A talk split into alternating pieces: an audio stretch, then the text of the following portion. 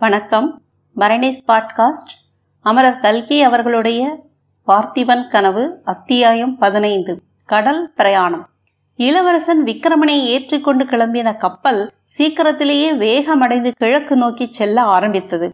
சிறிது நேரத்துக்கெல்லாம் மாமல்லபுரத்து கடற்கரையும் கோவில் கோபுரங்களும் மரங்களுடைய உச்சிகளும் மறைந்துவிட்டன. கரையோரத்தில் வெண்மையான நுரைகளுடனும் இரைச்சலுடனும் எழுந்து விழுந்து கொண்டிருந்த சிற்றலைகள் இப்போது காணப்படவில்லை. கடல் நீர் தூய நீல நிறமாயிருந்தது. அந்த நீல நிற பரப்பிலே பெரும் பள்ளங்களும் மேடுகளும் மாறி மாறி தோன்றும்படியாக பேரலைகள் பெருமூச்சு விட்டுக்கொண்டு மேலே எழும்பியும் கீழே விழுந்தும் அவதிப்பட்டு கொண்டிருந்தன. அதே சமயத்தில் துயரம் நிறைந்த ஹோ என்ற இடைவிடாத புலம்பல் ஒலியும் கேட்டுக்கொண்டிருந்தது இவ்விதம் விக்ரமன் வெளியே கண்ட காட்சியானது அவனுடைய உள்ளத்தின் நிலைமையை பிரதிபலிப்பதாய் இருந்தது கடலினுடைய ஆழத்தில் குடிக்கொண்டிருக்கும் எல்லையற்ற மோன அமைதியைப் போல் அவனுடைய இருதயத்தின் அடிவாரத்திலும் விவரிக்க முடியாத பரிபூரண சாந்தி நிலவியது. அதே சமயத்தில் அவனுடைய உள்ளத்தின் மேற்பரப்பில் என்னவெல்லாமோ எண்ணங்கள் அலையலையாக எழுந்து கொந்தளிப்பை உண்டாக்கின. பார்த்திப மகாராஜா சோழ நாட்டின் மேன்மையை குறித்து தாம் கண்ட கனவுகளை பற்றி சொன்னதெல்லாம் ஒவ்வொன்றாக ஞாபகம் வந்தன. கடல் பிரயாணம் செய்ய வேண்டுமென்று இளம் பிராயத்திலேயே அவனுடைய மனதில் குடிக்கொண்டிருந்த ஆசையும் நினைவுக்கு வந்தது.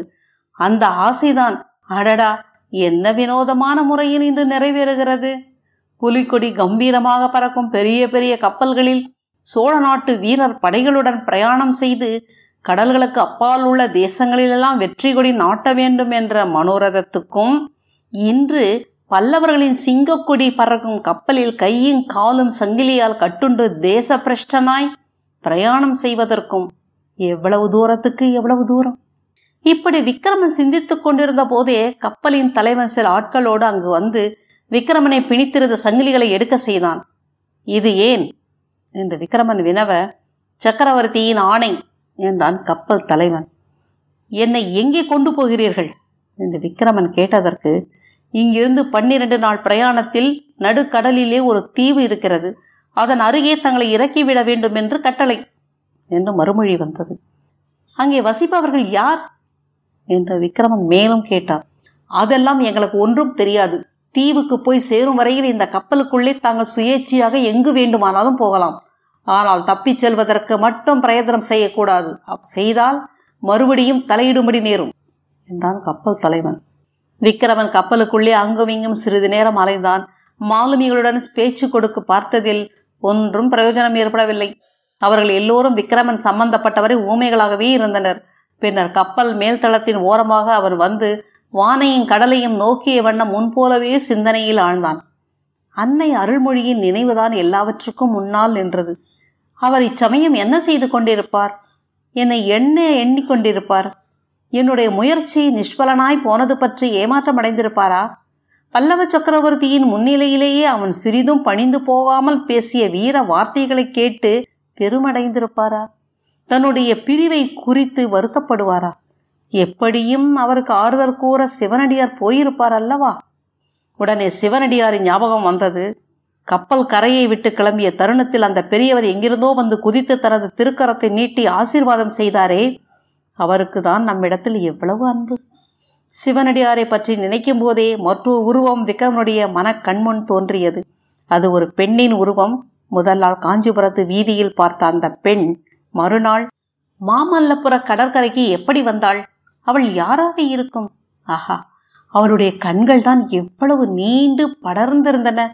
அந்த கண்களிலே கண்ணீர் துளித்து நின்றதன் காரணம் என்ன? தன்னிடத்தில் உள்ள இரக்கத்தினாலா? முன்பின் தெரியாத அந்த பெண்ணுக்கு தன்மேல் இரக்கம் உண்டாவனேன். இல்லாவிட்டால் தன்னை எதற்காக அவள் கனிவுடன் பார்க்க வேண்டும்? இப்படி வெகு நேரம் அவளை பற்றியே எண்ணிக்கொண்டிருந்த விக்ரமன் சூரியன் மறைந்து நாலு புறமும் இருள் சூழ்ந்ததை கூட கவனிக்கவில்லை. தற்செயலா கீழே கடலை நோக்கிய போது விண்மீன்கள் தண்ணீரில் பிரதிபலிப்பதைக் கண்டு திடுக்கிட்டான். அத்தனை நேரமும் முன்பின் தெரியாத அந்த பெண்ணை பற்றியே தான் சிந்தித்துக் கொண்டிருந்த நினைத்து சிறிது வெட்கமும் அடைந்தான். பிறகு பொன்னனையும் வள்ளியும் பற்றி எண்ணினான். அவர்களுக்கு தன் பேரில் எவ்வளவு பிரியம்? இந்த நேரமெல்லாம் அவர்கள் தன்னை பற்றி பேசிக்கொண்டிருப்பார்கள் அல்லது ஒருவேளை வள்ளியின் பாட்டனை பற்றி பேசிக்கொண்டிருக்கலாம் அந்த கிழவனுக்குத்தான் என்ன தைரியம்? சோழ நாட்டு ஆண் மக்கள் எல்லாம் அவனைப் போன்ற வீரர்களாய் இருக்கக்கூடாதா இருட்டி ஒரு ஜாமம் ஆனபோது நீலக்கடலை செம்பன் கடலாக செய்து கொண்டு கீழ்வானத்தில் சந்திரன் உதயமானான். பூரண சந்திரன் இல்லை முக்கால் சந்திரன் தான். பார்ப்பதற்கு ஒரு பெரிய பொற்கிண்ணம் கடலிலிருந்து வெளி கிளம்புவது போல் இருந்தது. முன் பார்க்கடலை கடைந்தபோது இந்த சந்திரனாகிய பொற்கிண்ணத்திலே தான் அமுதம் வந்ததோ என்னவோ? இன்றும் அப்பொற்கிணத்திலிருந்து நிலவாகி அமுதம் பொங்கி புவனமெல்லாம் பரவியதாக தோன்றியது. இந்த மோகன காட்சியை விக்கிரமன் பார்த்தான். கடலிலிருந்து எழும்பிய சந்திர பிம்பத்துடனே கூட அவனுடைய மனக்கண்ணின் முன்னால் அந்த பெண்ணின் முகமும் மறுபடி எழுந்தது.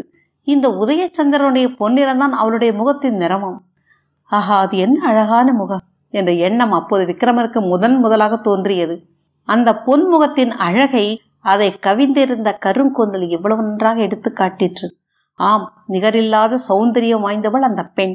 சித்திரத்திலும் சிலையிலும் கூட அத்தகைய திவ்ய சௌந்தரத்தை காண்பது அரியுதான் அவள் யாராயிருக்கும்?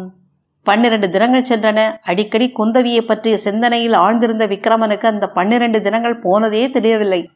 பதிமூன்றாம் நாள் பொழுது விடிந்த பொழுது சூரியோதய திசையில் விக்ரமன் கண்ட காட்சி அவனை ஆச்சரிய கடலில் மூழ்கடித்தது.